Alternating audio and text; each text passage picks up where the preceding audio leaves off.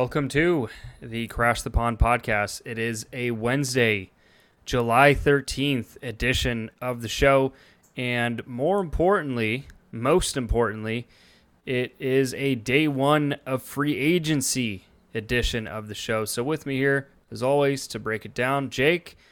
We're battling through some early, very, way too early tech difficulties, but I think we're going to power through today and we're going to give the people what they want, which is a great show talking about everything that went down today. Yeah, uh, yeah, definitely still battling through tech difficulties, trying to work our way through it. At this point, it it is what it is. There's no real way around it. Um, so until my until Cox wants to decide to fix my problem for me, so we'll see how long that takes.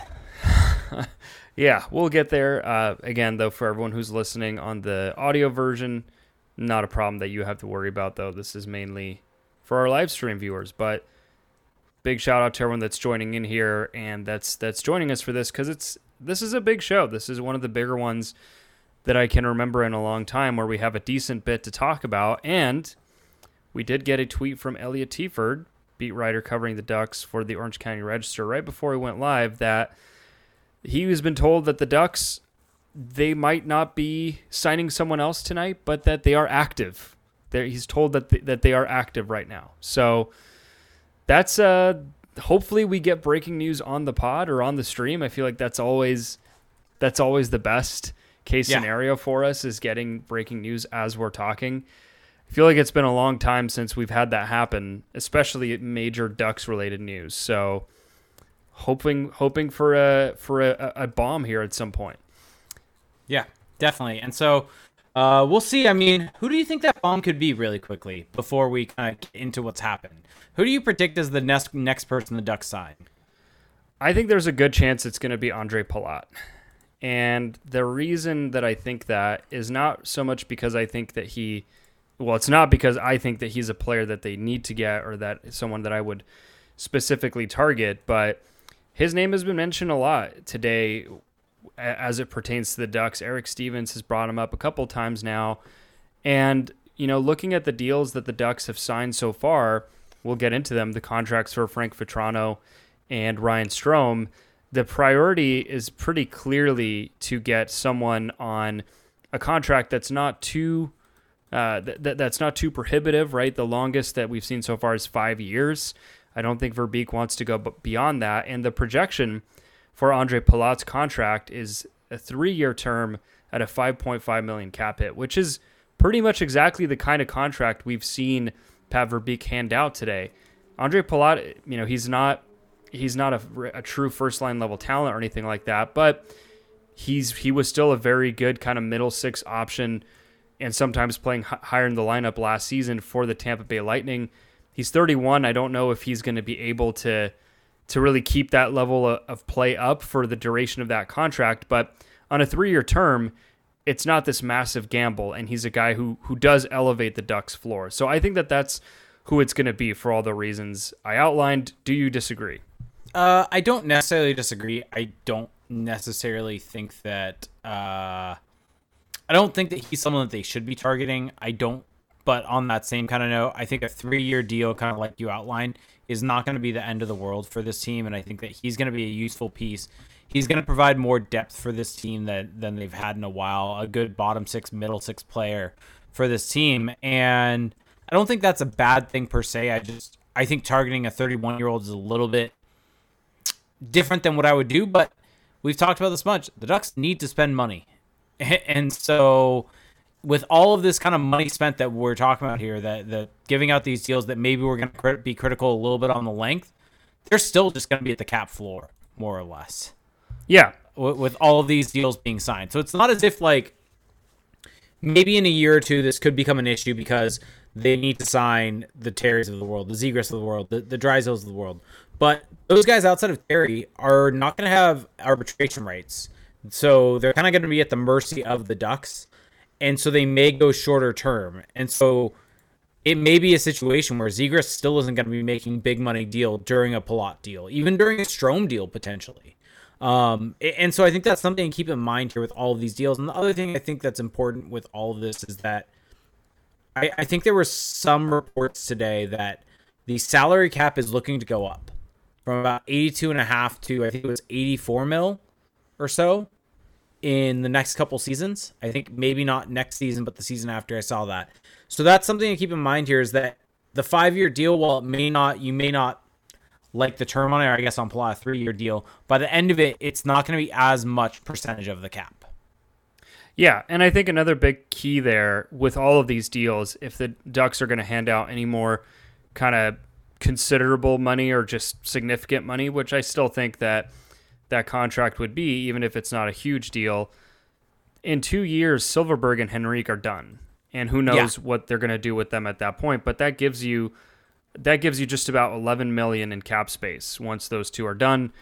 And so again, n- none of these commitments, and we're going to get into it more, are really locking the du- the Ducks up long term and really hamstringing their flexibility to be aggressive once Zegras and Drysdale and Terry and, and those guys are on their next contracts and that they're looking to really make a, a stronger push to be to be contenders at that point because really the Ducks aren't contenders yet.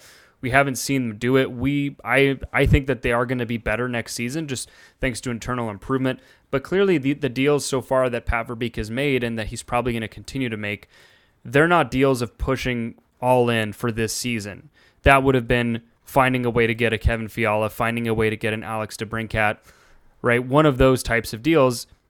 Maybe the Ducks were in on those guys, and maybe that that was their vision. But as Pat Verbeek talked about, eh, or at least how he described his approach to the trade deadline, and I'm sure it's true of this offseason, is that he has a lot of scenarios. He's someone who has different pivot points. So if something doesn't pan out, he knows exactly what to roll into. And so I think that that's that to me is kind of what this looks like right now. Is he's getting he's getting bodies through the door, guys that are going to that are going to help the team that are not going to break the bank and that still leave this team with a lot of flexibility moving forward, which which I think he's accomplished so far. I guess we're getting a little bit ahead of ourselves, but yeah. Getting but back but, to the question I asked you though, I think yeah. the next player that they could sign, I wonder if we get a Strome brothers, um, uh, the Strome brothers uniting in Anaheim, basically the Ducks go out and sign Dylan Strome, Ryan. Yeah, well, so before before we get into the next move, let's talk about the moves that actually happened. yep, because because uh, we just don't know what's we, we, we just can speculate all night. I, I, was just giving my answer because I let you give your answer about Palat. No, yeah, no, I agree. That Dylan Strome yeah. is a Dylan Strome is an interesting name.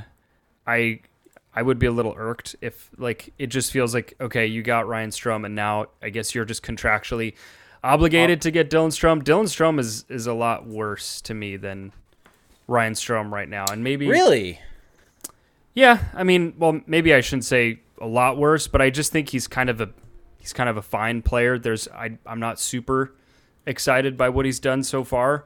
If I guess three times three. Yeah, like that's the thing, right? Is that his his contract is pro- is going to feel like a better deal than Ryan Strome's. Yes. Because Ryan Strome, you gave five years to five mil a season, which does feel a little.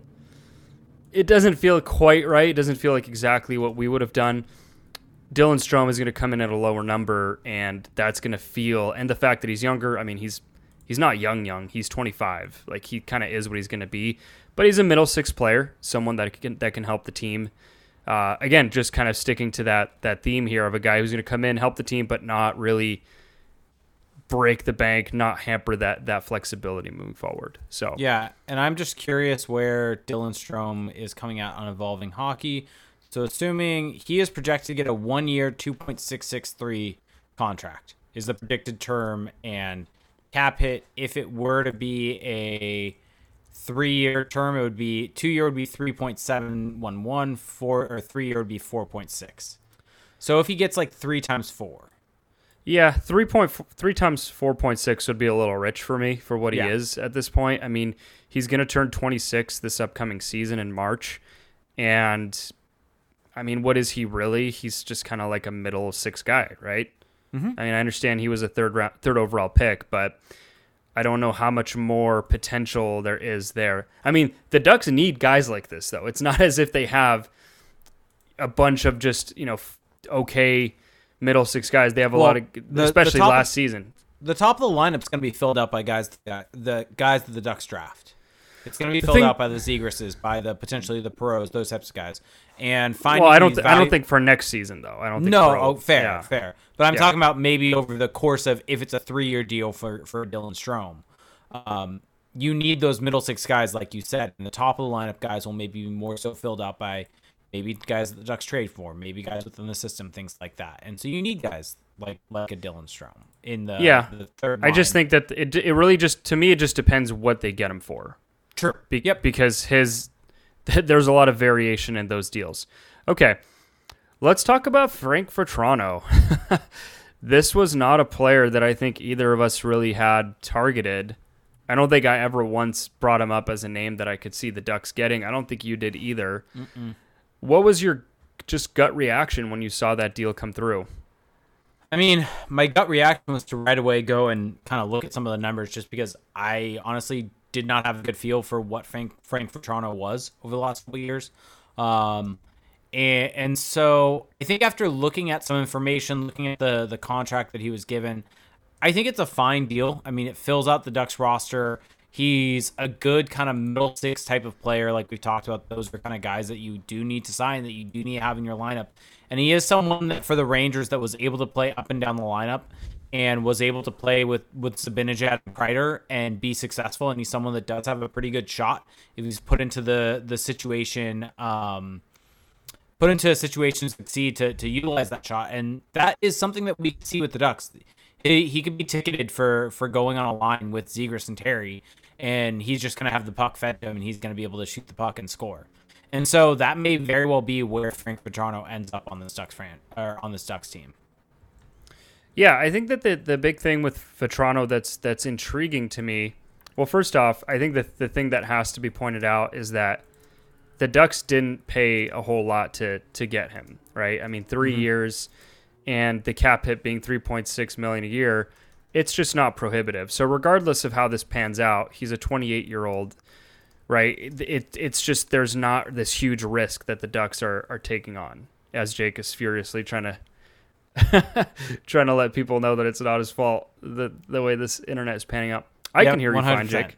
Don't Okay, worry. perfect, I can perfect. I can hear you fine. Perfect. Um, Um, there- no, there's only so much. There's only so much we can do there. Yeah, but I did. so- I did. I did just want to say that I think the most intriguing thing to me with Vatrano is that he's a guy who his on ice metrics are not really that impressive. There's nothing really in his over like just the the on ice kind of raw impact that makes me think, oh, he's this huge get for the Ducks. But I think what's more intriguing is that when you dig into the tracking data from Corey Sznajder, which we love to talk about, you kind of get this profile of a picture that can really help the Ducks because he's really good. He's really active in the defensive zone. He's, you know, as a winger, he's really good at retrieving the puck. He's really good at getting it back out of the zone. All those things are really important. And we haven't talked about Sonny Milano yet. We will. But those are the kind of things that Sonny Milano just didn't do. On top of that, he's he loves to shoot the puck. He's a good shooter and he's good at generating offense off the off the cycle. He's not exactly a playmaker, right? He's definitely a shoot first kind of guy, but the Ducks don't really have a player like this in their lineup. And so I think that this is a good get. It's such a it's a reasonable number. I actually really the more I've thought about it, the more I really like this move for the Ducks. Yeah, I, I do too. Um, I think he's just a good complementary player. I think he's not someone that's necessarily going to drive a line, but he's someone if you put him with more skilled players, he's going to um, he's going to succeed. And I think that's kind of what you want to have. And so I think even though he's someone that you and I both agree, I don't know if either of us would have targeted necessarily. I think after really kind of looking at it, looking at the the micro data in terms of track data, looking at the his ability honestly to to get uh to get out in rush offense and rush situations and be able to thrive in those situations. I mean, you kind of have if you're playing on Florida, which you, where which is where he was at prior to moving to New York last year um, at the deadline. But he's able to shoot the puck, and I think someone had a video. I think it was Nate. And now, granted, small sample size, single highlight. But there was a goal I think in the playoffs that he scored against Vasilevskiy where he was basically standing still and beat Vasilevskiy uh, standing still with his shot. Yeah. And I think that just goes to show the type of quality that he has on the stick and how he's able to really put um how he's essentially able to to really fire the puck and get it and beat goalies. And I think that that's going to be a very interesting thing and I mean at the very least, the Ducks have added him and some and Strome to in two guys that can play on the power play with this current franchise, and that's not something they necessarily had previously. Yeah, I mean, I think that the biggest thing with Vatrano that another thing that's interesting is that in messaging with Corey today, it's that forward stats, tracking stats, they carry over really well team to team. So they're not really dependent like a defenseman might be, a defenseman's might be on their environment.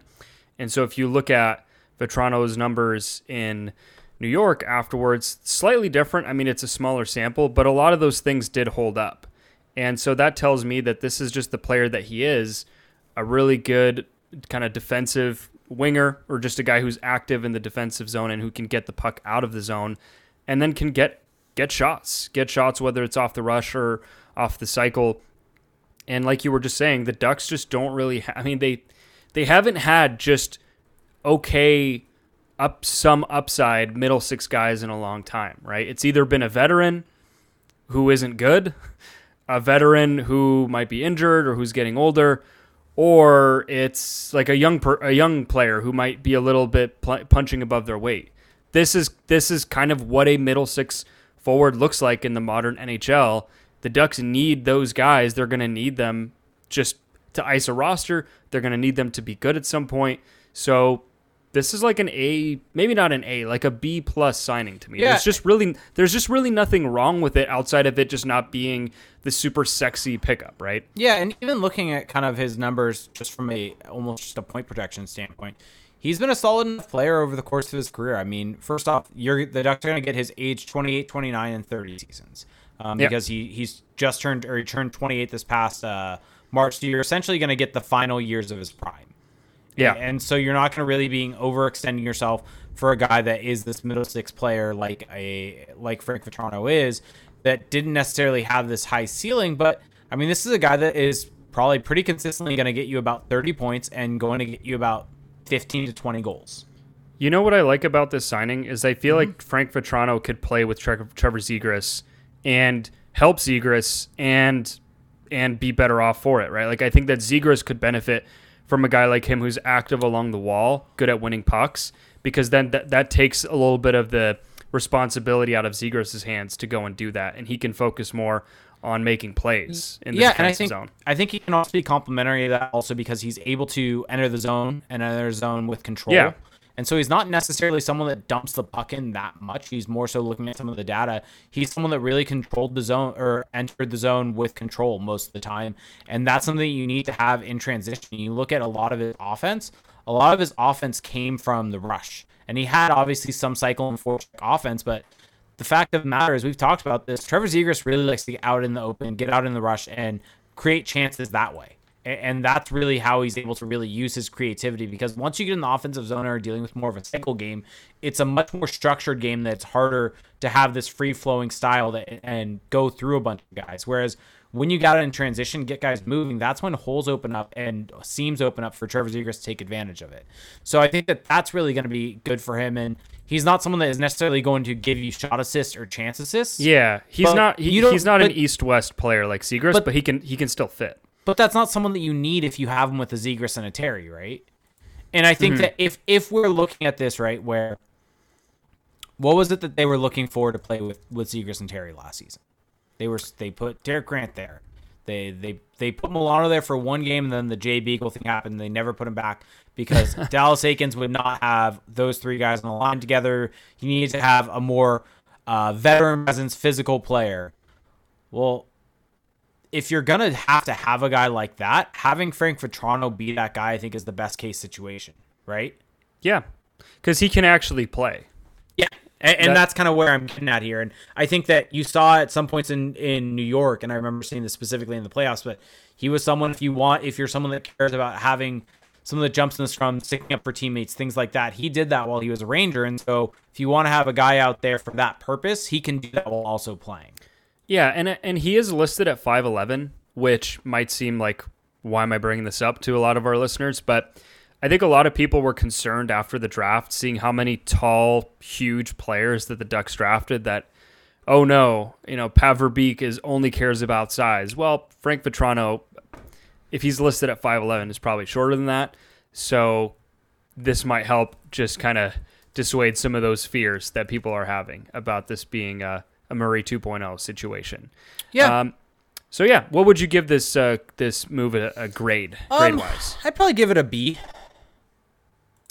Okay, yeah, that's I, I I went B plus, but I think B is fine too. Yeah, There- there's there's just really nothing wrong with it. More so than there is like a lot right with it. It's just like, hey, this is what they needed. This is the archetype of player they needed. I think ideally you would have had someone with maybe a greater on ice impact because his impacts last season were, you know, just okay to really replacement level. But I think that there's there's a process there in his playing style that can that can maybe yield better results or that can at least fit with who the Ducks have right now and make Yeah, them better and- too. And while I'm at it, want to bring up because I brought it up with Dylan Strome, Frank Frank Vatrano per cat or per, per evolving hockey was predicted to get four years at 3.921.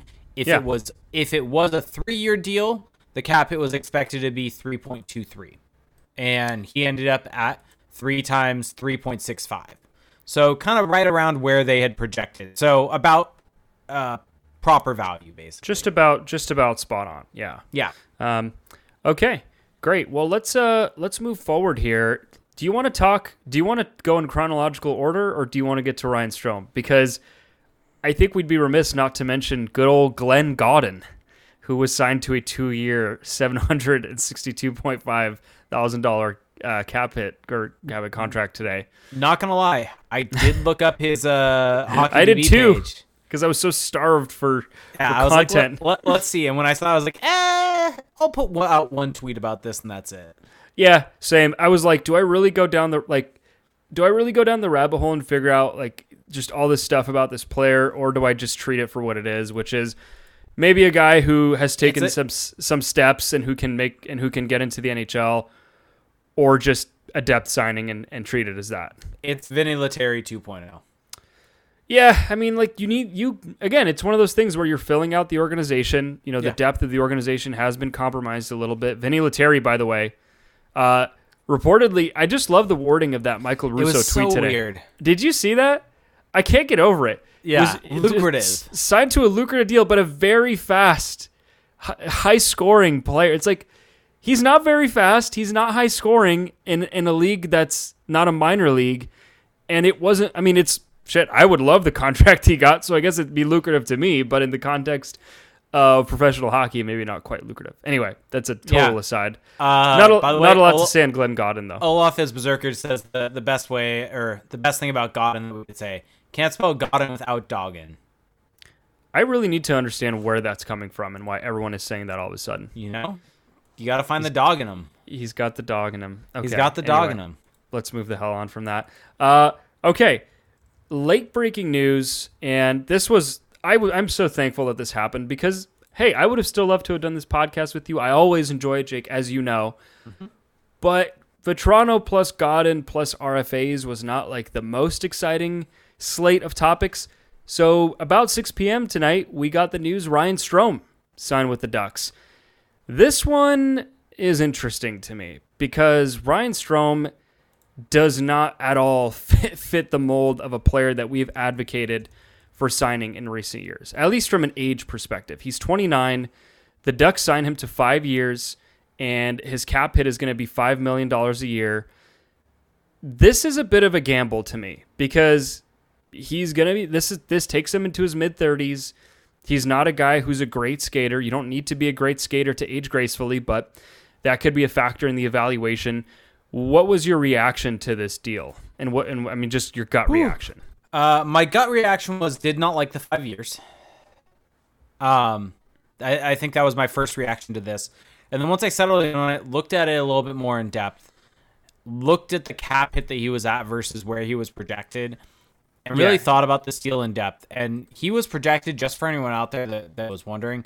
Uh, let me just very briefly pull it up again because I just had it open, but I believe it was uh, seven years at seven point one five mil is what he was projected Yep. to get. And if he was Yep. a five year contract, 7.1 mil for that. Um, and so it, it's a situation where comparing that to what they got him for, it's a really good value. You look at kind of what he was able to do over the last couple of years. while his on ice impacts are not that great, he was able to play with some uh, more elite players in New York, the Artemi Panarin of the world, and was able to produce. And Yeah. it does take a specific type of talent to be able to be successful with other with good players.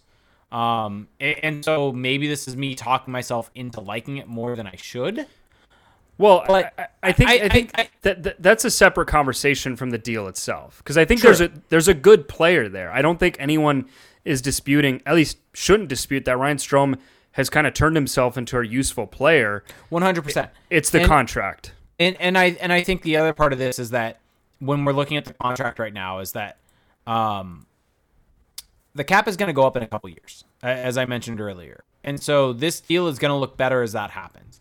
And kind of like what I was talking about earlier, the Zegras of the world, the Drysdales of the world, everyone like that, they're going to need new deals eventually, but they're not going to get these massive extensions probably. And so it's going to be a situation where if they get a two or three year bridge, then the Ducks are still sitting pretty when this deal is off, uh, when this deal is over. And like you said, also when that happens, Silfverberg's off the books, Henrique's off the books.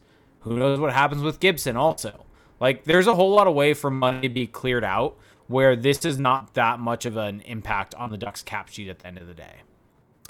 Yeah, I, I agree. I think that even though five by five, I just don't, I can't really fully co sign that kind of deal. I think that when you put it on the scale of, I guess, bad contracts, this is nowhere near a bad contract. I, I think it's not ideal, especially for a team like the Ducks where you haven't quite seen yet that ability to compete. But he's a guy who's going to help them get there. He raises their floor. It's like you said, the the the cap the cap picture for the Ducks in the medium term is is fine. It's actually going to get better in some ways as we as we've discussed. So I think that even though the contract is not perfectly ideal, it's a good value, right? The models that mm-hmm. Evolving Hockey uses, they're they've been pretty spot on today, and it's not just two guys sitting around guessing on what it's going to be. Th- these are models based on their age, production, comparables, right? Like this is, I, I had people questioning, you know, questioning it o- on Twitter today when I was, tw- you know, tweeting, "Hey, this is a good value deal." It's like, oh, well, I, I would question a, a model that that has them has Strome at that number. Well, okay, come up with a come up with a more accurate number then, right? Investigate the model, look it up more instead of do, do the work. it. I, I think Yeah. the fact that these guys are so spot on so often tells me that it can be trusted. Anyway, And, and so, getting uh, one thing I want to add on him about his production. This is a guy that in New York has consistently put up 50 points, 54 points this So past season, that's 49 the- in the season before, in 56 games, 59 the season before that. that's the intriguing thing to me with Strome is that he's not a guy who has this really elite on ice impact.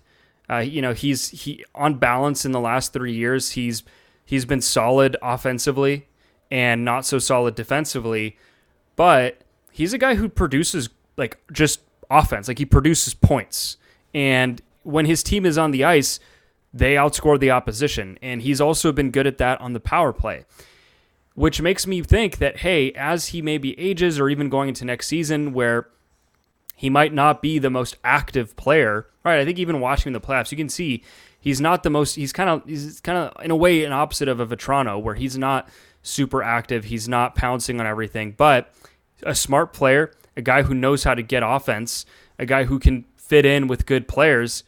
You know who could be- benefit from a guy like that playing with him would be a Trevor Zegras whether it's at five on five or on the power play. Yeah. What's interesting to me about Strome is that he is, even though he's not very involved uh, defensively, he is good at getting the puck back when he does go for it. He is good at So, just getting it back for his team, which is going to be important. one thing I am curious about he played a lot of minutes over the last couple years with Arte- Artemi Panarin. Uh huh. And so that meant every other team or every team he was playing was most, Oh, was most likely what? Do you know where I'm The going? Andre, with this? the Andre Palat dream is dead. Where did he uh, sign? Andre Palat closing in on a five-year contract with the New Jersey Devils. So there's, there's where the scra- Devils deer is going. And five years, happy the Ducks weren't in on that then. Yep. Yep. Um, but uh, where was I going with that? Uh, oh, with Strome. So with him playing with Panarin, he was most likely seeing top matchups from the, Mm-hmm. the other team, getting the, the top uh, defensive pairing going against them to shut down uh, Panarin. Because I think even though Zibanejad and Kreider are great, Artemi Panarin is the most dangerous player on that team. Yeah. And so I wonder how much of that is going to change now that he's going to be on the Ducks and the fact that he Trevor Zegras is going to see those matchups. Trevor Zegras is going to going to get the toughest matchups because he's the best offensive talent on the Ducks. So Mm-hmm. is he now that he's going to have to have softer matchups? Is he going to be able to thrive as a result of that? And that's one thing that I'm really wondering about how this is going to work out. That he's now going to be pushed down the lineup a little bit more, and especially uh, this is one important point about it, and why I think that this deal is going to age just fine, is that he's coming in right now is probably going to be the two seed to Trevor Zegras' one seed. But two years down the line, he's no longer going to be that. That's Mason McTavish. I mean, yeah, he, He- might be like the fourth line center at that point. Yeah, Depending how so things shake m- out. Maybe he'll be an overpaid fourth line center at five mil, and maybe that's an issue back then, but or issue then. But this is still a guy that if he's your third line center at, at that point in time, that's a pretty quality third line center for you to have. And so I think the one thing the Ducks really did with this signing was they really solidified their depth at center moving forward, and I think that that is that's something that's really important. And I think that one other point about this is that there was some discussion today, I think, from a lot of different places about the Ducks are now fully in on the tank. They haven't been on any big signings. Well, well, this go, this goes. I mean, this deal in particular goes against that to me. that is where exactly where I was going with this. Is that this is not a deal that you make if you are trying to be bad again next year. No, because the Ducks now with these two deals have really filled out their top six in some ways. You have a you can I think it's pretty likely that we're gonna get Vatrano, Zegras, Terry. maybe. And then we'll and then we'll probably get Comtois, Strome, uh, Henrique. yeah, I mean, I, I wouldn't really project the lines right now because I still think there's a lot that's th- going to happen. There is, but I, I, Yeah. I'm just kind of saying that. but but yeah, that, sure. That, If gi- that gives it- you a top six of that, and a Yeah. top six of that is not going to be a bottom three, bottom four team in the league. Yeah, and it also pushes other guys down too. Um, Mm-hmm. And you know, you're getting like, for example, Max Jones back. I think that their bottom six is going to be better just by virtue of some of the, the, the guys that left.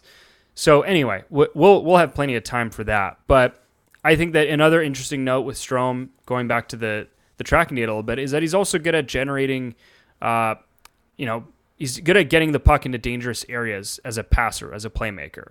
He's good at getting into the middle of the ice and creating offense from there, which, again, like we talked about with Toronto, is not really something that the Ducks are just flush with, is guys who are creative offensively. So I think just from a creativity quotient, whether it's shooting or playmaking, the Ducks added to that today.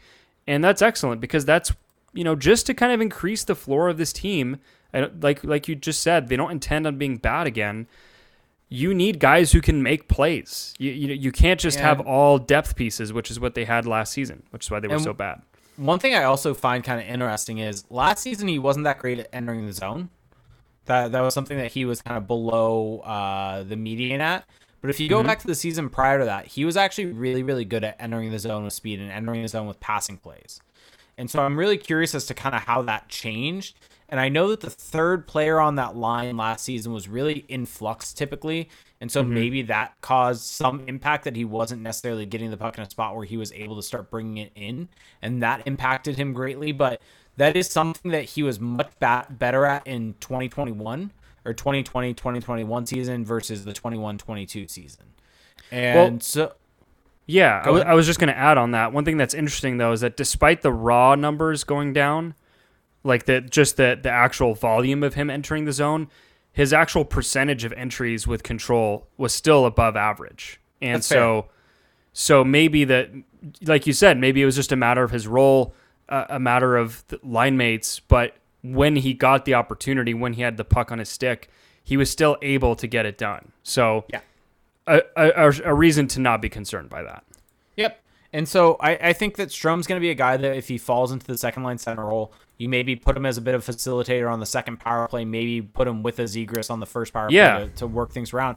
This is this is someone that's going to be a very good depth signing. He's he's essentially almost like what Adam Henrique was when the Ducks signed him, and we've been critical of that deal, but it's aged pretty well. I think that's the hope with this deal is that he can age in the way that Adam Henrique has and provide that value for you as he gets into his 30s.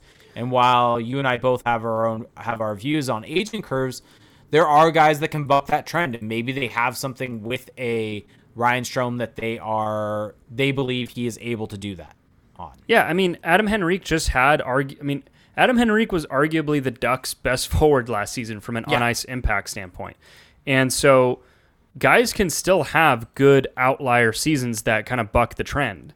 It doesn't mean that it's going to be like that year over year, but I'm also excited for Adam Henrique with all these moves because I feel like now there's also just less pressure on him, right? I mean, you go back to two years ago where he was put on waivers because he hadn't scored in a while, right? I mean, Yeah. Pat Verbeek doesn't strike me as that level of pettiness that he would do that. But the point is that now Adam Henrique is not as relied upon and he can thrive even more, right? The expectations have gone down for him. So that's another thing to think about with these moves is not just what these guys can do individually, but how they affect the whole. And and, And- the, and the and the net effect seems to be good to me. And I think that this kind of showed that Verbeek knows what he's doing in some sense. He didn't go out and necessarily chase any of the big stars that are going to be these big money deals that are really going to be a negative impact on him just because he has the the cap space to work with and has to hit the floor. He was looking for the deal that really made sense and he got good value like we said with Strome as compared to where his projected cap hit was was should have been based upon his production and everything else with that. And so he found value. And I think that's the Yep. important thing because free agency is an interesting thing where every team has to go into it, right? You have to get some guys Well, from free especially the. Ducks this year. But a lot of times the biggest mistakes franchises make come today. Like Yep. these are the these are the deals that really are the ones that hurt you two, three, four years down the line. Really make it where you're in a bind and you have to move out good guys to be able to make things work because of the deals that you give out today. And so I think that if Verbeek went out and just signed a guy to sign a guy, I think that would have been a poor use of the cap space. Yeah. And that could have maybe giving just someone seven years, giving a, a Nick Deslauriers four years of two mil just cause. like that that's not what you want to see. You want to see a guy that's going to take a tactful view of this. Look at the cap space that he has, look at the allocation that he has. And we're in day one of free agency. Yeah. There's Well- the rest well, of summer that that he has to fill that out because the Ducks right now, just so everyone knows, they are currently sitting at I think nine mil, nine point they're about mil, uh, about 10 mil above under the floor. nine point two seven three three three three three mil under the ca- the cap floor, basically. Yep. And someone asked actually in our Twitch chat earlier, just can you explain what the cap floor is? Basically, it's a percentage that every team has to spend to, and the whole purpose of that is the league doesn't want any team spending so little. It's almost like an anti-taking method- mechanism. It's a it's of- a parody trick. yeah, of every team has to spend a certain percentage of the salary cap ceiling in order to ice a competitive roster that is not going to be essentially making a sham out of the league. That's the, the purpose of it. Yeah, and, and I do think that one thing I, I want to add to your point with Pat Verbeek and, and the work he did today is that it also feels like there's cohesion to what he's doing. It, it, it feels like there is some sort of plan, whereas in past years with, with Bob Murray, it was just hard to tell exactly what the plan was. Right? I mean, you look at the two deals, the two important deals that they signed today. They're both of them are, are quality, you know, top six, middle six NHL forwards that didn't that they didn't overextend on with term, that they didn't overextend on with money, and and and they're guys that are going to help the team moving forward, you know, in the near future, but aren't going to really hinder their long term plans for this franchise. You can see it. It's to me, it's pretty obvious, at least just from a big picture standpoint, what he's doing, and that's good. That's a good sign. You want to be able to read what your GM is doing based off the moves. Uh, I'm glad you brought up Nick Deslauriers though, because you know, good for him. Good for him that he went out and got paid, but four years, four years for Nick Deslauriers, even though it's actually less than two million, it's like 1.75. Still a bit of a crazy pants over there in, in Philly, unsurprisingly. Yeah, yeah, yeah. They're they're definitely hurting their team. But also, Felix, is crotch crotch discomfort hurting your game? Well, fear no more. The kings of crotch comfort, Manscaped, have spent two years designing the most comfortable boxer briefs out there. Sleek, soft, comfortable, and flexible. The brand new Boxers 2.0 from Manscaped take your balls to the royal ball throne. The global leaders in below the waist grooming have the Lawnmower 4.0 for the trimming so you can wear the boxers uh, 2.0 for the chillin'. They even trademarked the jewel pouch, so you know it's serious. I think it's time you invest in your family jewels, so let your bold breathe and get 20% off plus free shipping by using the our code CTP at manscaped.com. So, Felix, let's say you're on a date and your partner catches the Manscaped on the waistband of your underwear. It's almost guaranteed to raise some eyebrows and act like a billboard on the highway to Pleasure Town.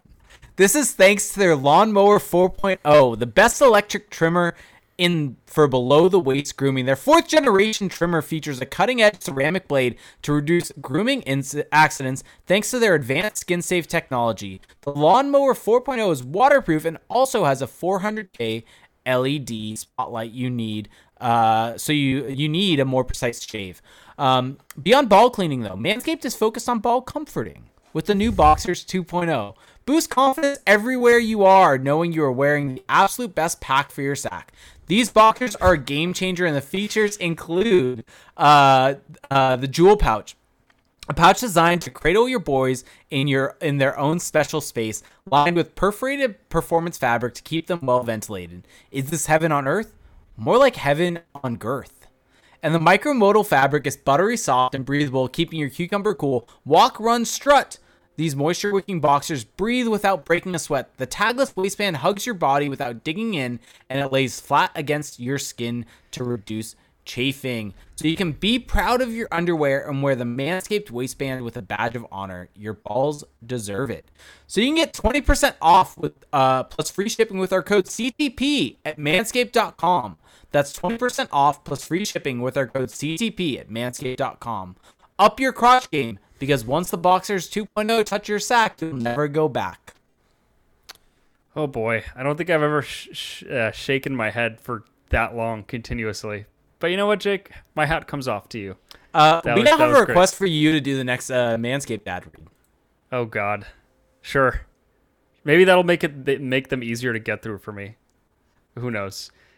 Uh, okay. Well, let's uh, let's get back to the get back to the the show here. So, where do we leave off? I don't even remember. I'm just so I'm so taken aback by by what just transpired. Okay, I guess my transition. yeah, you, you just really just uh, you just you just grabbed it by the balls there. I don't know. Um, here's so I guess any last things on today because I think we've kind of covered it. I think we there's still a lot that needs to happen. You talked about the fact that the Ducks are, you know, about nine million dollars under the the cap floor. They still have a lot of work to do. Any final thoughts on today? Because we do have some restricted free agency to talk about, which, Um, which made which made some headlines. Josh Manson signed with the Colorado Avalanche. Yeah. Um, Yeah. that it, that that broke this morning. It seemed like he wanted to go back there. From all reports, it was basically between Colorado and Anaheim. And Yeah. so And- and it I think- seemed I, I- I think that Colorado gave him more money, either more money or more term. I think that they gave him a better offer than the Ducks did. To me, Well, definitely. And I, I think at the end of the day, if he's looking out for his career, going back to Colorado is probably the better move. It just depended on what he wanted. I think probably what happened is he was probably contemplating where he wanted to live for the next four years and eventually settled on being happy with Colorado. yeah, yeah, and I think that you know it's it, it's his one last kind of big contract, so bigger contract, and four times four point five might have been more than what the Ducks were offering. Who knows? Um, okay, let's let's talk about to me the I don't want to say the biggest headline of the week for the Ducks because adding real legit NHL players to your lineup is uh, is the biggest news always. But the Ducks did have to submit their qualifying offers this week uh, for their restricted free agents, and two notable names, Jake. Two notable names were not qualified. I think we should just start there. So, for everyone that doesn't that might not understand how this process works, basically, for a team to retain its restricted free agents, or I should say, for a team to be able to negotiate with this restricted free agents and sign them to a contract, they have to submit a qualifying offer first. And that qualifying offer, there's a there's a formula for it that's calculated. We don't need to get into all that, but it's the first step to be able to bring back your RFA. And if you don't qualify a player, if you don't submit a qualifying offer, that player becomes an unrestricted free agent. And in some cases, it's to avoid arbitration, right? So you don't get that kind of acrimonious negotiation and and then you get a deal done. But also in a lot of cases it just means that that's it. That's the end of the road. And the biggest shoe to drop, we'll start right here, right now. Sonny Milano not submitted a qualifying qualifying offer. He was arbitration eligible, and reported by Eric Stevens, beat writer for the Athletic, covering the Ducks, that it doesn't sound like a you know a contract offer is in the works for Milano. That that, that this is kind of it. What was your reaction to that? Because that is pretty big. yeah, it is. Uh, so you and I actually had heard some rumblings about this maybe about a month ago that if the Ducks couldn't come to a deal with him prior to the qualifying offer, that they were going to be looking to move him or maybe just not qualify him at all. And so that was something I kind of took in, thought maybe could happen, but we'll see. So yeah. I, I think with that knowledge at the uh, when this happened, I was like basically looking out for this. And so I was almost preparing myself in some ways for, for, for this to happen. So it, I was kind of expecting it. And, and so I, I was too, based on what we had heard, but to see it actually happen is still correct because it's it, still it's, shocking. It here's the thing on it, and I think you and I both had the same sentiment, right, on, on Twitter, that this isn't this isn't the worst thing in the world. It's not going to hurt the Ducks necessarily that significantly long term, but it is poor asset management. And this is something that we would have gotten on Bob Murray about even uh, well, of yeah uh, of your even as if you just qualified him, then you would have had an asset that you could trade, and potentially this is kind of what I think happened. I think probably Pat Verbeek shopped around his RFA rights, probably didn't get any bites on it at all, and then because of that decided, well, it's best to just let him go because we're not getting any bites here. We don't want to sign him to what arbitration because this is something I heard over the last day or two with with a lot of arbitration eligible RFAs is a lot of teams now can really predict what the arbitration is going to spit out. In, in I'm sure that, teams have models for this. Yeah, and, and so they can right away tell if that's a deal that they want or not. And if it's not a deal that they want, then it's time to walk away. And I think that's probably what this was was that Pat Verbeek shopped around Milano, understanding what the RFA arbitration or basically they couldn't come to a deal, knew the arbitration would not be a deal that he would have been content with, and no one was trying to trade for him. And I think that this was kind of the final piece after that. So having said all that, because I'm just yeah. walking through what what ha- yeah. what I think happened. Yeah. Having said all that, they should have just given him the arbitration deal let him essentially build up his own value by putting him with Zegras this entire season, put up points, and then if you really don't like the guy, move him at the deadline. Yeah. So where this broke to me, based on again just everything that was kind of rumbling around about this, is that it seems like as the season wore on, that Dallas Eakins lost trust in Sonny Milano. Right? I mean, you you don't even have to really dig that deep for that. You look at the playing time what line he was on, the fact that the Ducks didn't want him on the team to start the year despite a very impressive preseason. There was always the sense that Sonny Milano was living on borrowed time in the lineup and high in the lineup. And once he started deviating, quote unquote, from how the coaching staff wanted him to play, then it just feels like they didn't value enough. They, they incorrectly did not value enough what he brought to the table to to keep playing him and, and to have faith in him. And so if that is what Pat Verbeek was hearing for you know from the coaches and then all of the reasons you mentioned, then yeah, um, that would explain why this happened. But I just really don't see a good reason for doing this. I understand everything that you just said, but Sonny Milano, you know, on balance by the end of last season, wasn't this outstanding forward at five on five any longer. You know, that second half dip did hurt him, but still one of the Ducks' better forwards. Still a guy who was a good contributor on the power play. Still a guy who was so good in transition, so good at getting the puck through the neutral zone. Now, yes, you look at the tracking data. He's the opposite of Frank Vatrano, not involved defensively, below average in just about every defensive involvement metric, not good at getting the puck out of the zone, not touching the puck. I mean, we, we track, Corey tracks defensive zone puck touches per 60. He's below average in that. He's not good at retrieving the puck. But as soon as he has it, as soon as someone gets it to him, like a Trevor Zegras, very elite at, at getting into the zone, very good at once he's in the zone, generating high danger assists, passes from the center lane, shots on goal, right? This this whole thing. That's not really a player that the Ducks are overflowing with. And so whatever issues that there were, barring some like very serious issue between him and the team, this is a guy that you at least just bite the bullet and you tell your coaching staff, I understand that you have reservations regarding this player, but let's just let him ride this out a little bit. If things still continue to be really difficult, let's at least build up that value and get something for him. Instead, they lose him for nothing. And that feels like a missed opportunity because Sonny Milano was a good player for them last season. I just I understand that he wasn't racking up the points, that the, the plus minus whatever. That's what the old school, you know, kind of thinkers will look at, but there's still a very solid player here. Not the kind of player that the Ducks are overflowing with. So I, I just can't really get on board with this, even though everything you said to me checks out.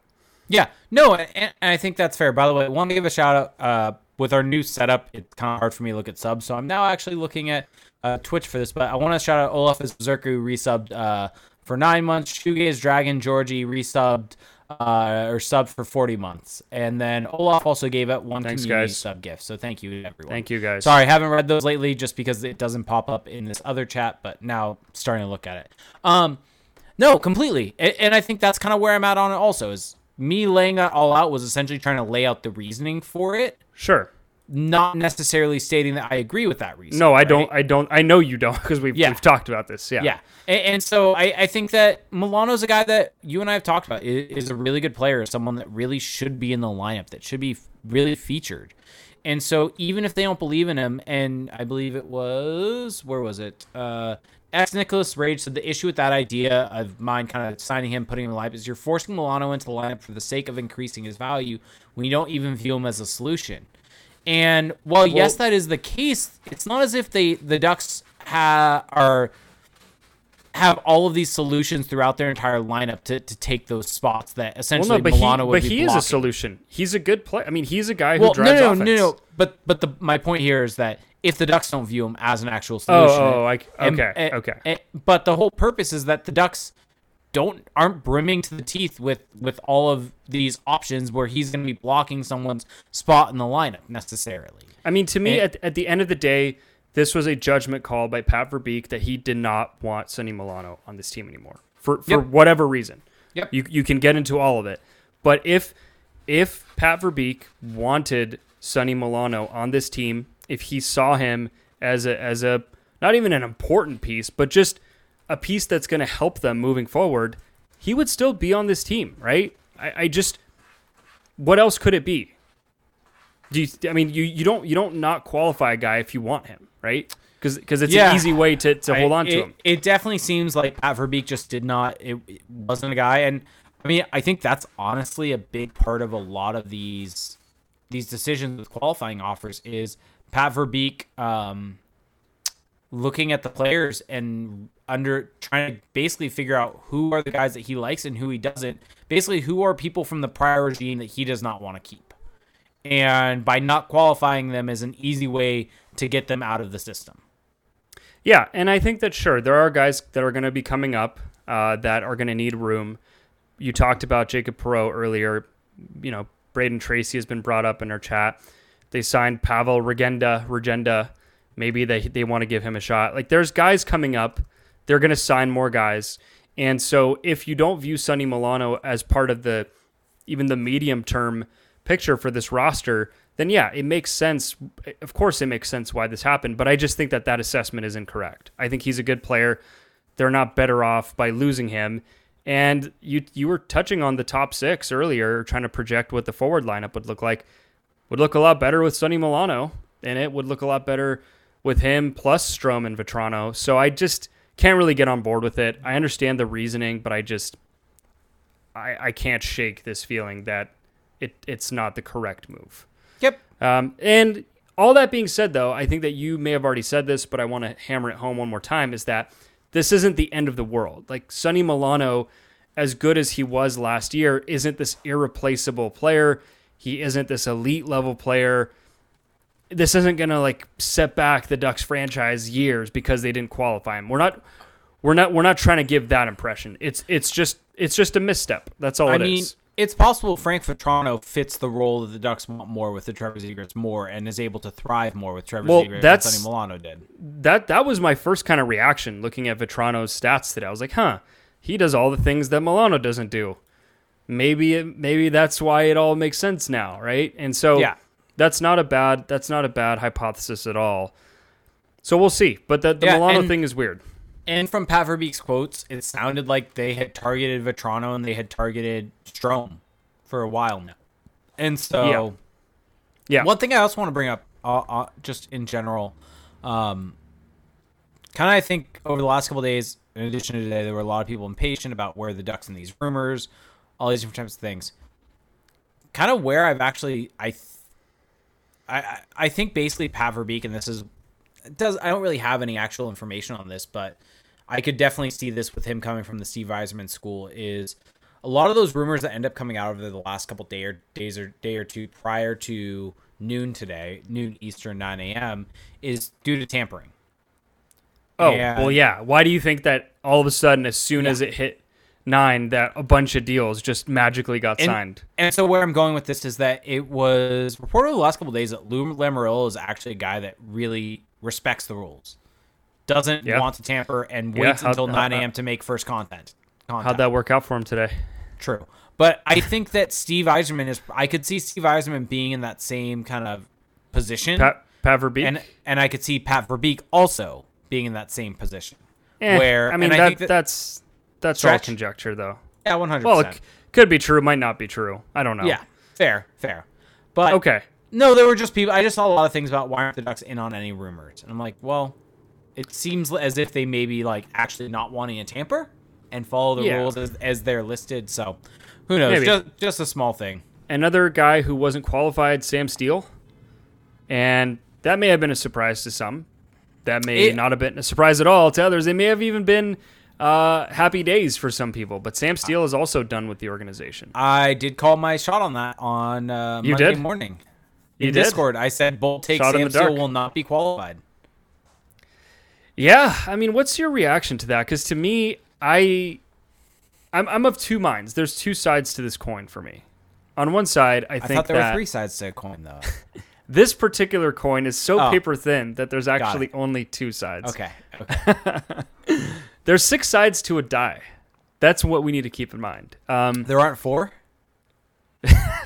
why did I think there were four? I, I don't know why. Discord Um, inside jokes. Join the Patreon if you want in on these. Sam Steele, first round pick, never lived up to the promise that people had for him. But I thought that last season he was okay-ish, right? Like he was Yeah.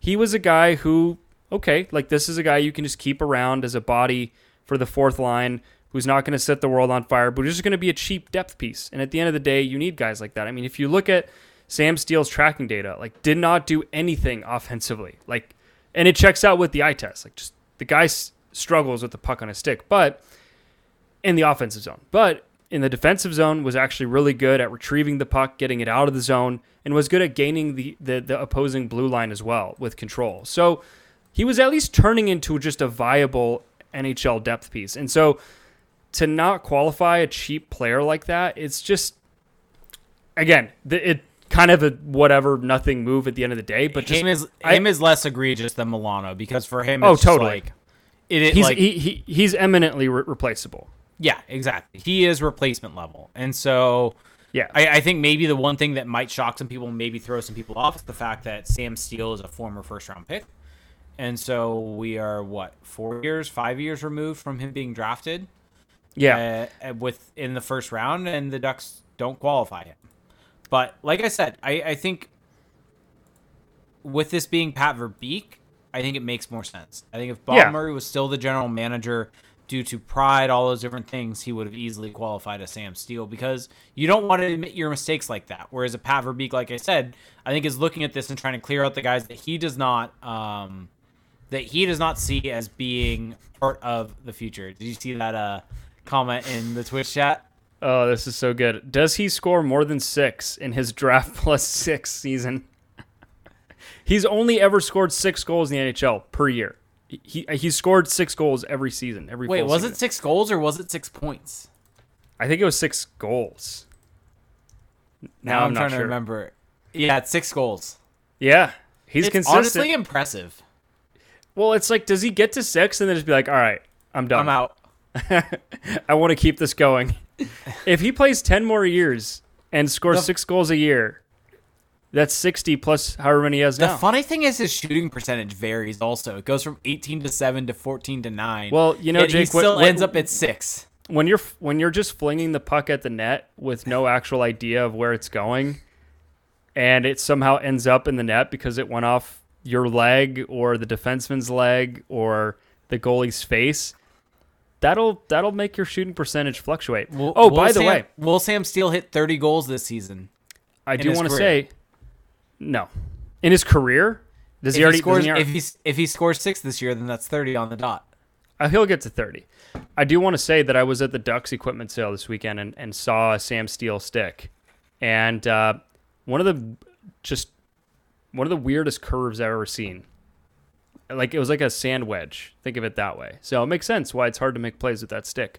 Um, outside of that, though, I mean, Jacob Larsson had already signed in Europe. Hey, who called Jacob Larsson not panning out as an NHLer years ago? Before it was cool to do That was maybe one of our first like actual heated debates. Yeah, I had to convince you and CJ, or I had to argue with you and CJ way back in like 2017. He was like 20. I think that was my argument was like he's 20. yeah, 20 is 20 is not like it's not like you're a brand new player at 20. Anyway, I turned out to be right. Little victory lap for me. He's gone. Uh, Brendan Guhle signed in Europe, also gone. And then outside of that, just depth pieces. Guys that were qualified though, should maybe talk about them really quickly. Simon Benoit, no surprise there. Olle Eriksson Ek, goaltending depth. Isac Lundestrom. I mean, that would have been pretty shocking if uh, if they hadn't qualified him. Yeah. And then Urho Vaakanainen. So I think I think Lundstrom was the only one with arbitration rights Yep. that they ended up qualifying. that's so correct. I, I think this was just a concerted effort to not have to deal with arbitration. Um, I think they probably saw it as worth worth it with Isaac Lundstrom for all the different various reasons of why he was in the lineup for every game this season.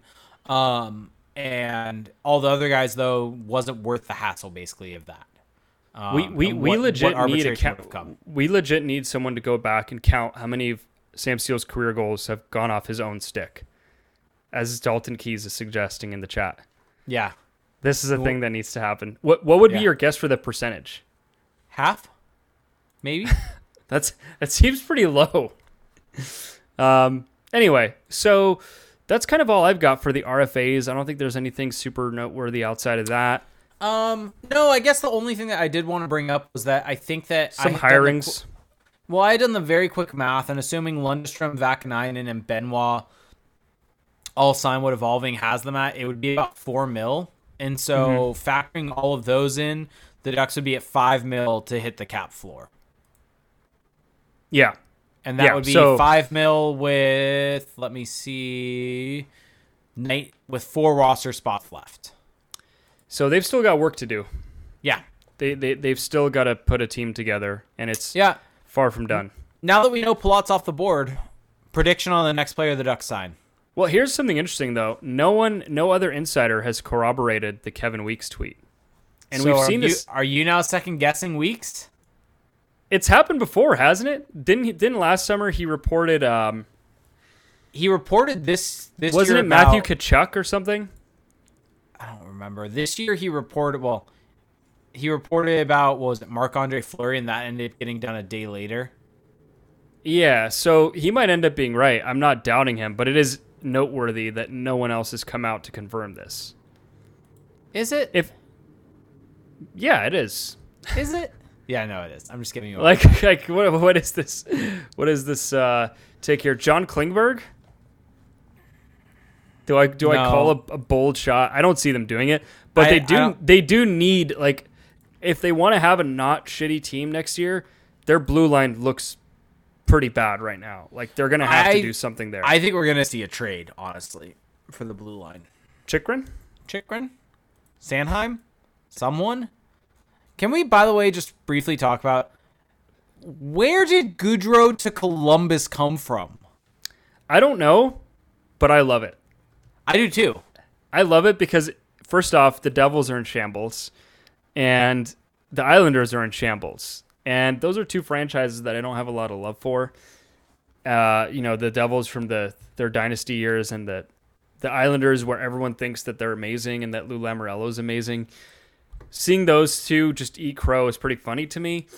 And I gotta say, it took me a little time to warm up to it from the on ice perspective, but Columbus now with Gaudreau at the top of that heap, they've built up kind of an interesting little pool of talent. I mean, you think about guys like Cole Sillinger, Kent Johnson, on on you know at forward and on the back end, they've still got Zach Werenski. They got Adam Boqvist last summer.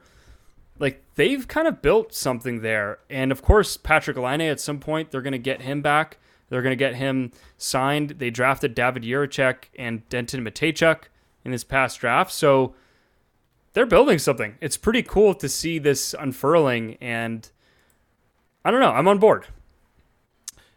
Yeah, definitely. And I mean, the the precursor to Johnny Gaudreau signing there was getting Erik Gudbranson, is what it turns out.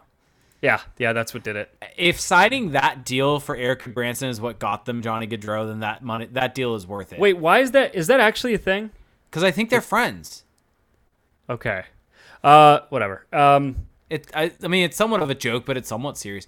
Uh, what defense would you like the Ducks to? Uh, I'm gonna list off the top you the top guys by cap hit last year, um, for for available free agents, both RFAs and UFAs for the Ducks to target.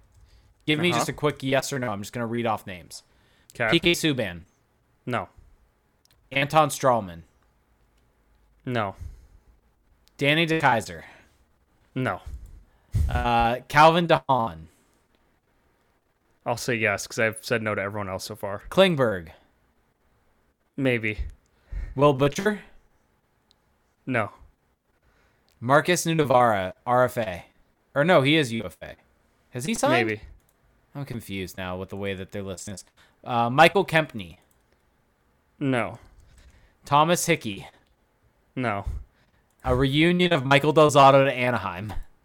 Actually, yes, because he'd be really cheap and he had good numbers last year. He made two million last year. Yeah, I mean he's just like a cheap third pairing guy. Ryan Murray. Yes. Ethan Bear. Yes. Okay, that's where I'm gonna end it. Okay. I did want to quickly point out that the Ducks hired a new AHL coach, Roy Sommer. Mm-hmm. He's been around forever. He was the Barracudas head coach for a long time. He's been around pro hockey forever. They signed, uh, well, they so they the Ducks also named a new assistant coach, Craig Johnson, who is replacing Jeff Ward. Mm-hmm. Interesting note on Craig Johnson is that he actually coached the Santa Margarita High School high school hockey team in Orange County for about a decade, which is interesting just because must know the area very very well if that's the case, and was Wait, recently coaching. wasn't he a duck? Am I misremembering? Uh, was he a duck? Isn't I, Ryan Johnson his yeah. son? Yeah, he did play with the Ducks. Yeah, okay. That that's what I thought. Yeah, because Ryan Johnson came from the Ducks system. I think that like they list him as a first rounder uh, that came through the Ducks system. Yeah, so it's it's kind of a cool like full circle story for him. I really couldn't tell you a thing about him though as a coach, so we're just gonna have to wait and see on that. And the Ducks named Jim Johnson, another Johnson, director of player development. So Johnson and Johnson. He's coming over from the Blues organization, which I mean, makes sense. Not what too not not too surprising because Rob DiMaio was brought yeah. over from there. So, yeah, uh, again, I don't really have a great feel for any of these guys, but it's it's going to be just something to monitor as this yep. Ducks team transitions into the next step of their yep. their history. So here's Johnny seventy one. By the way, subscribed uh, with Amazon Prime. So thank you for Thanks. that. Uh, by the way, we got this questions from a first time chatter. Uh, Matthew or Matthew Tkachuk or Ivan Provorov realist, realistic possibilities for the Ducks? I have no clue for Tkachuk because we don't know what Calgary is going to pivot to. And then for Provorov, I don't really see like is his name really out there? Like is he Yes. gone from Philly? Yes. Yes. Okay. Yes. His name Well- is definitely out there. He's 25. He's got 3 years left at 6.75. So already I'm a little I'm a little I mean, blah. I, w- I would rather have Sanheim than Provorov. Yeah, I'm a little blah on the profile there. And then he's just kind of meh on ice. So I I would say no for Provorov. And then Tkachuk, sure. Like if he becomes available, Yeah. I think you have to at least Chuck kick the tires. good. Yeah, and he's in the age range, right? That that you want to be in if you're the Ducks, or, or he fits. I mean, he's 24, right? He he fits exactly the timeline for the Zegras Terry timeline. He's going to cost a boatload potentially, but he would make a lot of sense for them. So Tkachuk, yes. Provorov, no. Yeah, exactly. Uh, what's the package for Tkachuk? I have no clue. A lot. Well, DeBrincat got three picks, and it's kind of not. It's not a great comp because he had a year left. Um, but he but he, he was a year left to UFA status, so Tkachuk would get more than that. Yeah. Tkachuk would definitely get more than that because whoever gets him doesn't have to worry about the whole will he actually sign with us a year from Well, now. Well, and by the way, on DeBrincat, he has one. He's RFA next summer, but he's UFA the summer after that. If he signs. or sorry, sorry, yeah, yeah. So Okay. someone pointed that out in the YouTube chat uh, that we were incorrect on that. So want to make sure we got it right this the time. The YouTube chat. YouTube sorry, YouTube uh, comments on the last video. Okay. Okay. Yeah, someone someone pointed that out. Um, anything else though from the past week? Oh No. we haven't talked about on a regular podcast the second round of the or second round through seventh round of the draft. Overall thoughts? I thought the Ducks did really well. Uh, I'm I'm excited by some of their picks. I think that, um, you know, Noah Warren to me is a really intriguing player at his size and his mobility on the back end. I think that that's a really good pick. I think that Luneau, we talked about him a bit as well, but he's also a guy who has upside, but not in the same way. Good offensively. He had a knee injury going into his draft year that hampered him, but it sounds like he has he's going to be able to turn things around, or at least has the chance to. Outside of that, I mean, they kind of took some lower upside gambles, not gambles, but just swings on guys like Fitzen, King. Uh, but to me, Warren and Luneau are really the the kind of crown jewels of the Well- of their of their day two draft. I would yeah, say. I think Luneau is the one that's the most interesting to me because of the fact that he was a top player in the CHL. Or in Well, he was the first overall pick in the QMJHL draft. Yeah, his year. and basically had a knee injury, and that hampered him. And then basically last offseason decided, screw it, I'm going to have knee surgery to try to take care of this. Um, it was a knee injury that I think happened outside of hockey. They said, um, and that was something that really. Uh, I think it took him a bit of time to recover, but by the end of the season, he started to get back to where he was at, at previously. Yeah, no, it was a it was a good draft. You know, I, I think that some people were a little disappointed that the Ducks didn't take these really kind of exciting, sexy upside plays like offensive guys, but but they did well. I think that they really restocked their their defense pipeline. We we talked about Mintyukov on the last show, but getting Luneau and Warren is going to help a lot.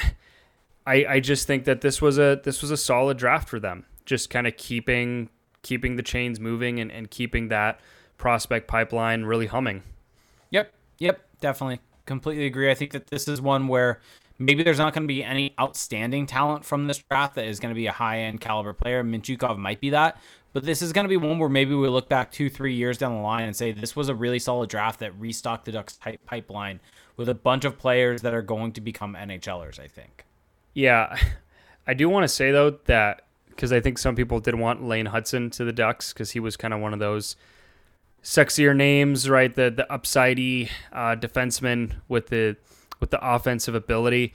But man, watching I've I've been watching some Lane Hutson highlights from last year because he was drafted by the Canadiens and watching some clips of him in the development camp.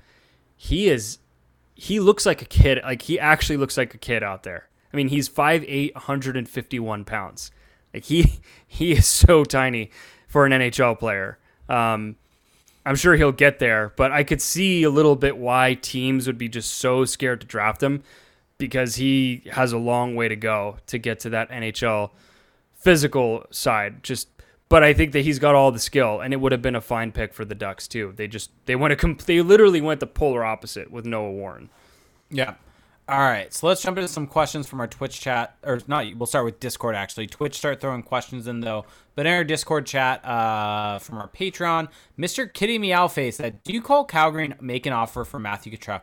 What would that look like?" Uh, I think that yes, if he's available, you do. I think that probably what they would want would be a first round pick, right? I mean, that's that's what everybody starts with, a really high end prospect. So, who would that be from the Ducks pool? I don't know.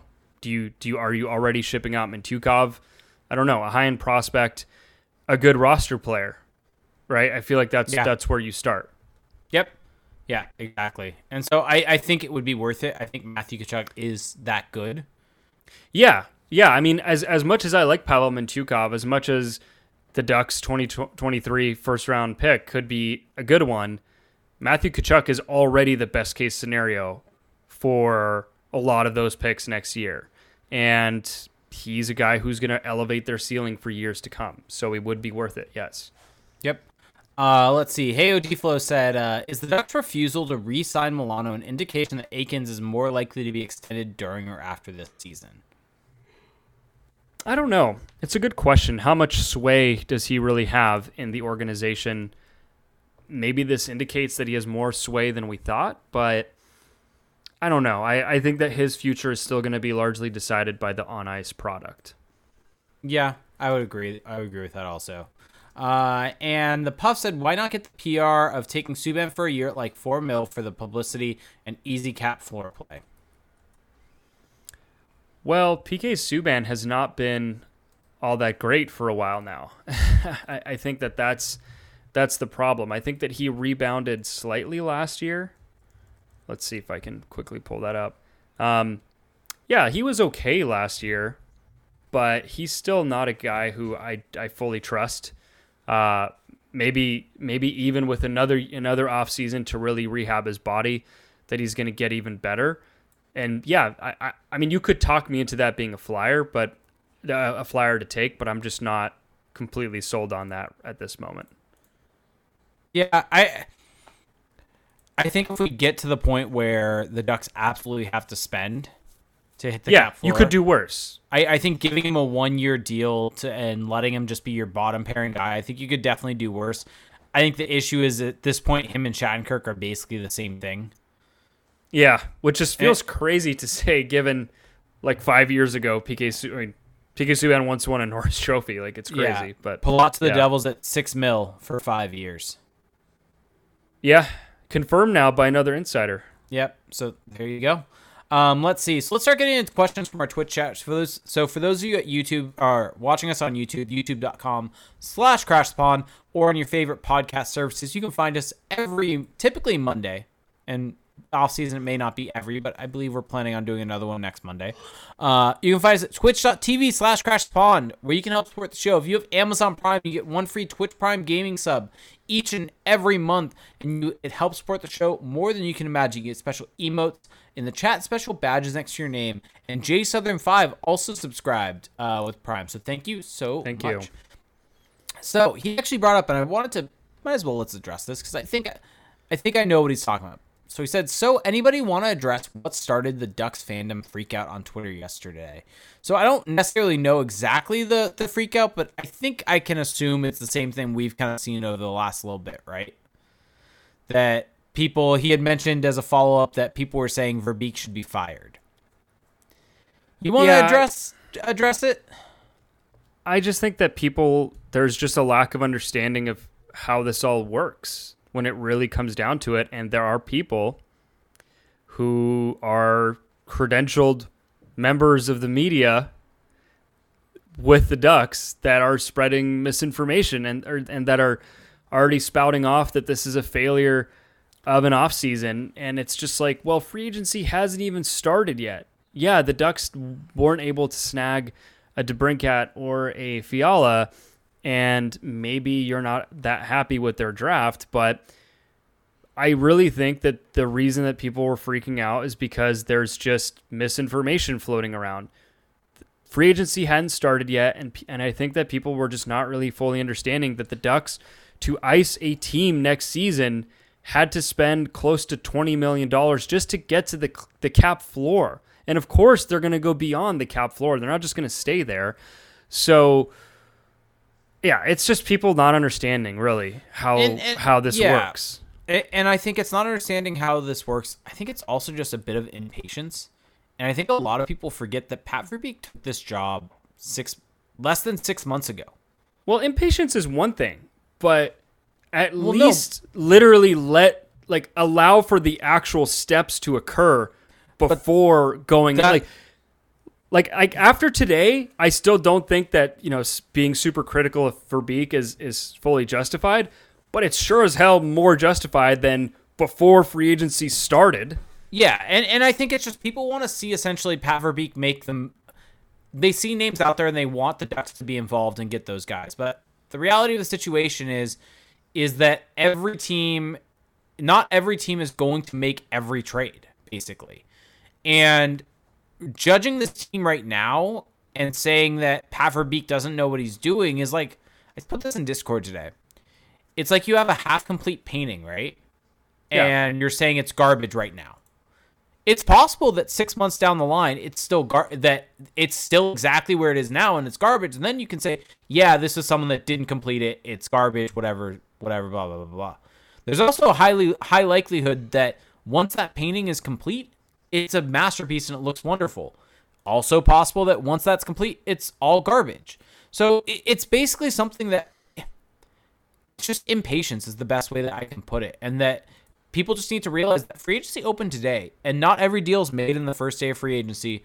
We're not Yeah. going to know the roster. And basically up until that roster is set for opening day, it it's still figuring stuff out. And I think up until then, we just need to have a little bit of patience with this team. And also kind of this is where I was getting at I was saying Pat Verbeek's only been on the job for six months. He's still forming this roster into and this team and this Well, he's also- organization into exactly yeah. what he wants. And so he you need to give him some time. Like a GM's not going to be able to come in in a month overhaul everything. That's just not realistic in terms of even thinking about your work. If you go to a new job, how long does it take you to get situated at your own new job? Usually about Yeah. six months or so for someone Well, to get he's, situated. He's also got to build a staff. yeah, That takes time and effort. Yeah, and so he's building a staff, he's figuring out what he has, he's moving on from there and putting this all together. And people expect him to sign Johnny Gaudreau, sign Nazem Kadri, do these things, and it's like that's not realistically what's going to happen here. Signing Ondrej Palat to a five-year deal at six million for a 31-year-old is not a smart decision, and I'm. This goes to show that he has a smart head on his on his shoulders to be able to make a smart decision, and, Yep. and so they have to spend money. They're going to spend money. And I think just having some patience, having some trust in the process, I think Pat Verbeek has shown up until this point, outside of basically Sonny Milano, that he has a vision for this team that you and I both agree with, that he's basically earned that benefit of the doubt so far. And up until he's proven otherwise that he doesn't deserve that, I'm going to keep giving that to him. And one other thing I just also briefly want to address the Ducks aren't really in the teardown part of the rebuild anymore. And I think that that kind of narrative needs to get thrown out because this team is not bad enough. They're Well, not the moves that were made today are not like rebuilding moves. Well, even yeah, but even before that, like I think there's been a little bit of a narrative that the Ducks are going to be in the Bedard and the Michkov uh, sweepstakes. They're not going to be bad enough for that. No, like especially when you look at Chicago. Well, Chicago's look, look at how bad they were last year, and they picked tenth. Like, look at Chicago, look at Arizona. Like, the Ducks are going to be better this year than they were last year, just simply due to the fact that they're going to have another year of development from Drysdale, another year of development from uh from Zegras, another year of development from Terry. Although Terry may just be what he was last year, but you're going to have these guys coming up. McTavish is going to come in. This team is not. This team is not in the teardown part. This is in the build part. This is the most difficult part of a rebuild, also, I want to add, where you have to find the pieces that fit with your guys because the Ducks have their core now. They Yeah. have their Zegras, they have their McTavish, they have their Drysdale. They're not going to be bad enough to be in that bottom portion. And so now it's time for them to build. And I think Pat Verbeek has started to identify some of those players that he can mesh in that are at the edge of their prime, leading their prime that can help basically transition to the Zegras core. Yeah. Yeah, that's exactly it because these are all complementary pieces. There I mean, there could still be a big shoe to drop. I don't think I can't really see the Ducks getting Nazem Kadri, but who knows? Maybe they do get a big name. But you're right, which is that there is this whole perception that oh, they're still they're still in this phase of being really bad, especially because they traded their pending UFAs at the deadline. Ooh, Forever 1922 puts it in a great great term. There's no fat on the team now. Now it's time to just build muscle. Yeah, I mean they tr- exactly they they traded the pending UFAs and they got the pieces for those. They the, the years where they were bad has has really yielded a result because now Trevor Zegras has been drafted. He's entering his own. Jamie Drysdale has been drafted. He's entering his own. Same thing with Mason McTavish. You're going to get more of those guys coming through the pipeline in the next couple of years. So really they've already gotten what they were looking for by being bad for a few years, which is top end young talent. Now it's time to actually build a team around them. I don't think that the Ducks are really going to gun for the playoffs next year. And if they miss them again and they end up picking around where they were picking this year, it's not the end of the world. But I just don't think that there's any scenario where they're going to be. I mean, unless, of course, there's like injuries or whatever. But it's going to be really hard for them to be bad enough to get into that top three, top two draft pick range. Yeah, like it's something where I think they're not in the the teardown part. This is a situation where you want to see them start making strides, and it's not that they Yep. have to make the playoffs. The Pacific, I think, has gotten weaker with Johnny Gaudreau going out of the division. I think Edmonton's gonna be worse with Jack Campbell in goal. I think that uh, their defense is also still going to be a tire fire. Like I No think faith. Edmonton, Edmonton got worse. LA, I think, is potentially the class of the division now, and Vegas is also on the the decline at this point in time. With Well, Vegas just traded Max Pacioretty for future considerations, which yeah, is just flabbergasting to yeah. me. So like, this is starting to get to the point where the division is starting to get a little wide open, where the Ducks could maybe start making a little bit of a push, and maybe they do get a wild card spot. Maybe they're just out. It's not the end of the world though. This is even though I think people see Well, this also draft and see- Calgary just lost Johnny. I don't know if you Yeah, already said it. I did. They lost Johnny. But, but I think okay. people see this draft and see Bedard at the top of it and see Michkov there and they think this is where you tank, but that's just not in reality where the Ducks are. Maybe if they this all had been pushed out a year or two and the, the essentially being bad started a year or two later, but you can't necessarily time that. And that's just kind of Yeah. where this is at. There's not that many teams though that are going to be that bad next year, or that are trying to be that. bad Chicago and. Arizona. That's it though. I mean, really, outside of that, Montreal maybe, uh, but Ottawa. I don't I don't think Montreal is going to be that bad. Ottawa's not going to be bad. Um, no, Buffalo Philadelphia, maybe, Philadelphia will. but they're not trying to be though. I don't know what the they're hell going, they're trying to do. But they're going to be bad. I could see Bu- Philadelphia is a sneaky pick for Bedard. If you can get there first, oh boy. Oh boy, what? They have nothing. Like, like what? No, if you can get there first though. Oh, oh, oh, oh, oh, I see what you're saying. Sorry, I thought you meant if he goes to them. I was, I was like, what? Yeah, No, if you no, can get no. their pick, yes. I think Buffalo's. I don't know if they're trying to be bad, but their roster looks like just crap. Yeah. Okay. So- So, let, let's get to our Twitch questions. Fat Droll asks, question, will the Ducks trade for any bad contracts? I don't know the list. I haven't really thought about. I mean, it would be. JVR was JVR was the guy I was thinking about, but it came out today that the the Flyers aren't looking to move him for a first round and give up a first round pick in the process because that is what people were requiring as the sweetener, and they weren't willing to do that. So that's been Yeah. thrown out the door as, as a possibility. He would have been a guy that would have been interesting. Outside of that, I don't have anyone off the top of my head. but they have the really- cap space to do it. I think it depends on how the next day or two goes. Yeah, they have the cap I, space. I think it depends on who's left on the market, what they can do, and if they are looking to just add that. Because I mean, the Ducks cap space has been something that's been rumored to essentially the Ducks are willing to take on a bad deal. Um, let's see. The Puff asks, "Who's the ideal trade target besides Tkachuk that would be worth it?" Ugh. I don't know. I feel like a lot of them have kind of left the barn. I I think uh, if Pittsburgh has to move out Pettersson or Marino now that they've signed guys, I think one of those two would be an interesting one. Yeah, I mean Marcus Pettersson's on a really kind of team friendly deal. He's only twenty. Well, only he's twenty six. Uh, Marino has two years more than Pettersson. He's slightly younger. Maybe I would lean Pettersson there, but yeah, like that's that's Oh. a good shout. How do we miss the easy one? Yarvi. Yeah, I mean, I think I don't want to say Puljujarvi is like a bad target, but I just think that I don't want to oversell like what he is either. But yeah, the Ducks need more forwards, and he's a good upside kind of forward play, even though he's still Yeah. he's already 24. And one thing that was brought up by uh, Appa in our Discord that I asked him to clarify on, he said, uh, "What about Martin Na- uh, Necas, who's an RFA right now? I don't think he's going anywhere. It would take an offer sheet, so I don't think that he's going to be an option." Yeah, Um, so let's see. Uh, any other trade targets though you can think of? I think Travis Sanheim's the guy. If Philadelphia is looking to move him, maybe a Travis Konecny. They've both kind of been in the rumor mill a little bit. yeah. I'm trying to think what teams are are trying to Jacob move on. Jacob Chychrun. Patrick Kane, Jonathan Toews. No. um. All right, moving on. Dark Purity nine nine three said, "Haven't seen a lot of commentary about Josh Manson. Do you think the stories that he was willing to come back to Anaheim were legit? And do you think the Ducks should have tried to make a move for him?" I think they did, and he just chose Colorado. Well, I, I think that I think yes. I think the rumors about him wanting to come back were legit. I think he was probably torn between the two sides. And keep in mind, he signed that deal with Colorado before the window opened.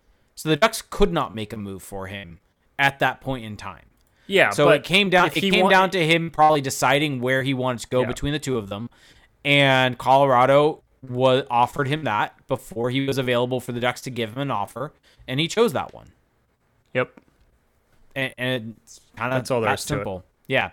Um, the puff asks, who makes the playoffs first, the Ducks, Angels, or Lakers? So I'll answer between the Ducks and Angels because I know nothing about where basketball's at. But uh, I'm gonna say the Ducks, with how the Angels are going. Hmm. I just got a curious text. Not going to name any names, but to look out for another 31 year old UFA for the Ducks.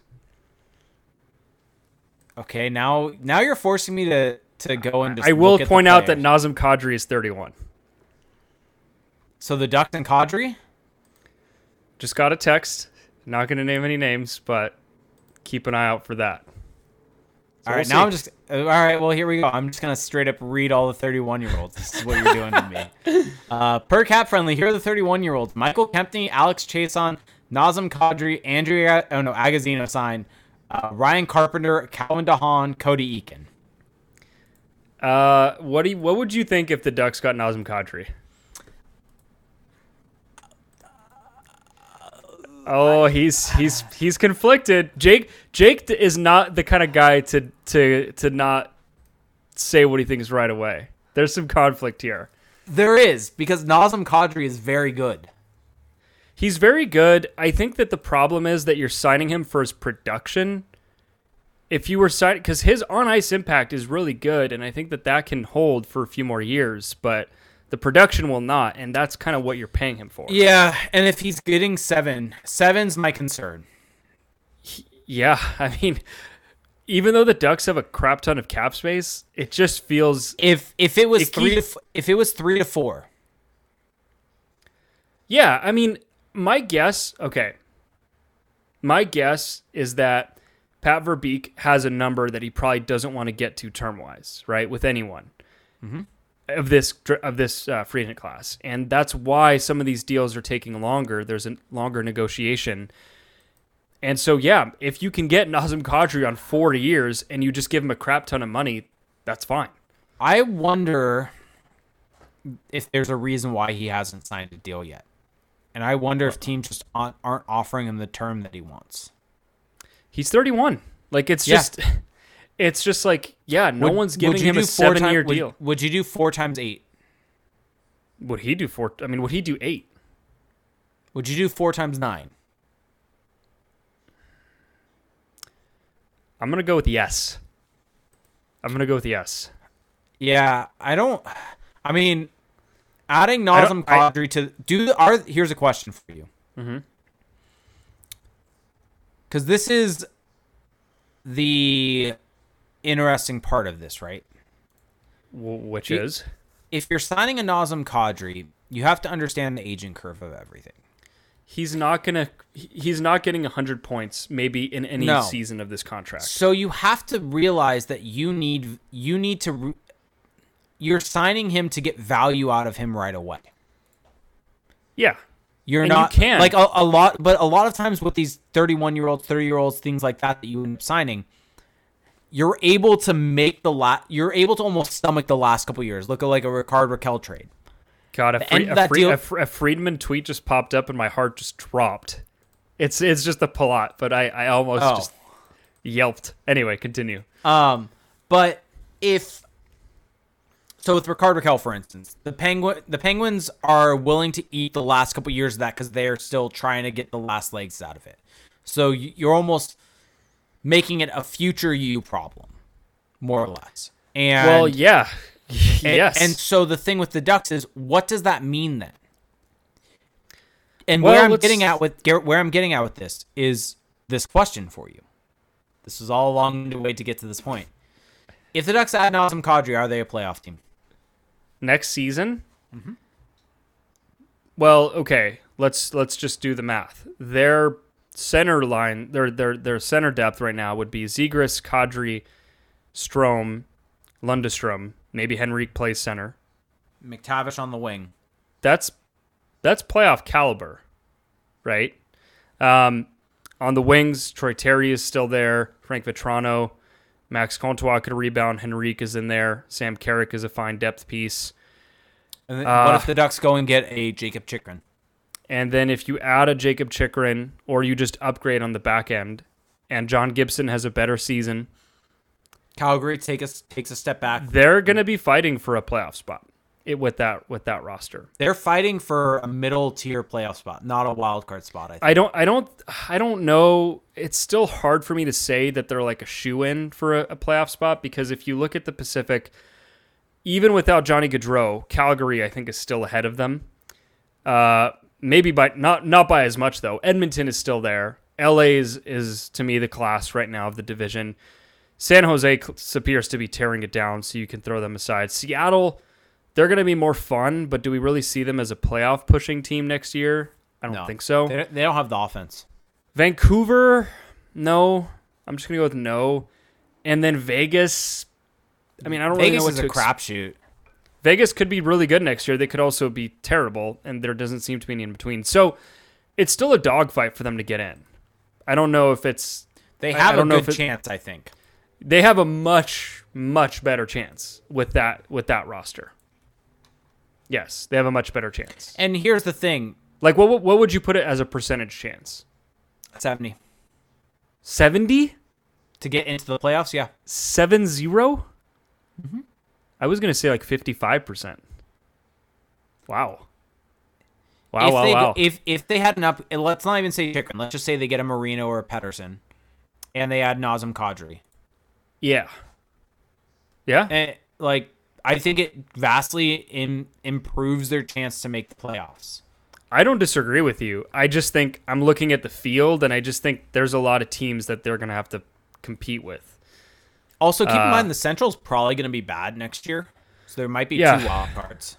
Yeah, Nashville might not be as good. Minnesota, I don't know what's going on there. Dallas losing Klingberg. Yeah, maybe, maybe, maybe, maybe. Still though, I, I just, I don't know. I'm not ready to go seven percent. This is now thrown my, us for a complete loop. my 55 percent though is not like this indictment. Like I'm giving No. them a better than 50 percent so- chance of, of so- making it. So it's funny that we never even talked about this, but uh, that we even talked about Kadri because it didn't even seem like a reality for the Ducks. Terry getting married? yeah, he got married already. Yeah, last weekend. Yeah, but getting back to what I was saying, um, with Kadri, um, what's the downside here? Well, the downside is that you don't have as much flexibility when Zegras and your young players are really in their primes. That's the downside. But, but, but, but, but, but, like, they would have to like that alone is not going to sink them. Can can I also a- add kind of a, a little elephant in the room with a lot of these deals? A lot of times the players aren't healthy enough to play at the end of them. Wow, wow, wishing injury upon Nazem Kadri. no, it's not. But it's like you look at the way I, I'm just simply saying this, right? I no, I get what you're saying. Like You look at it's the not. you look at the style of game that he's played. What's the reality of a 35 year old Nazem Kadri being healthy enough to play an entire season and not needing LTIR? No, yeah, I, I agree with that. Like I, I no, I, I think that's a fine take and man, now now the wheels are turning in my head. Same. Same. Interesting. Maybe do we have an emergency pod tomorrow because of a Nazem Kadri signing? Will my internet not be good tomorrow, or will my internet be good enough for us to do it tomorrow? Who knows? I mean, I mean, we got through. We got through this time. yeah, exactly. I think there were some more questions, but we got really derailed. We're almost Would at co- two hours. Yeah, I think it's time to wrap this thing. Up. We up. should probably wrap up. It may take like three hours for me to upload this episode. I was up till 1.30 last week uploading. Your your upload speed though is going to magically rebound as soon as we're done with this. Probably. because that that's how it seems to go. I hope. Man, I don't know why. I'm just like, I'm like afraid to go to Well, sleep Fat, now. Like, asking, would Kadri be Kesler oh? 2.0? no, different player.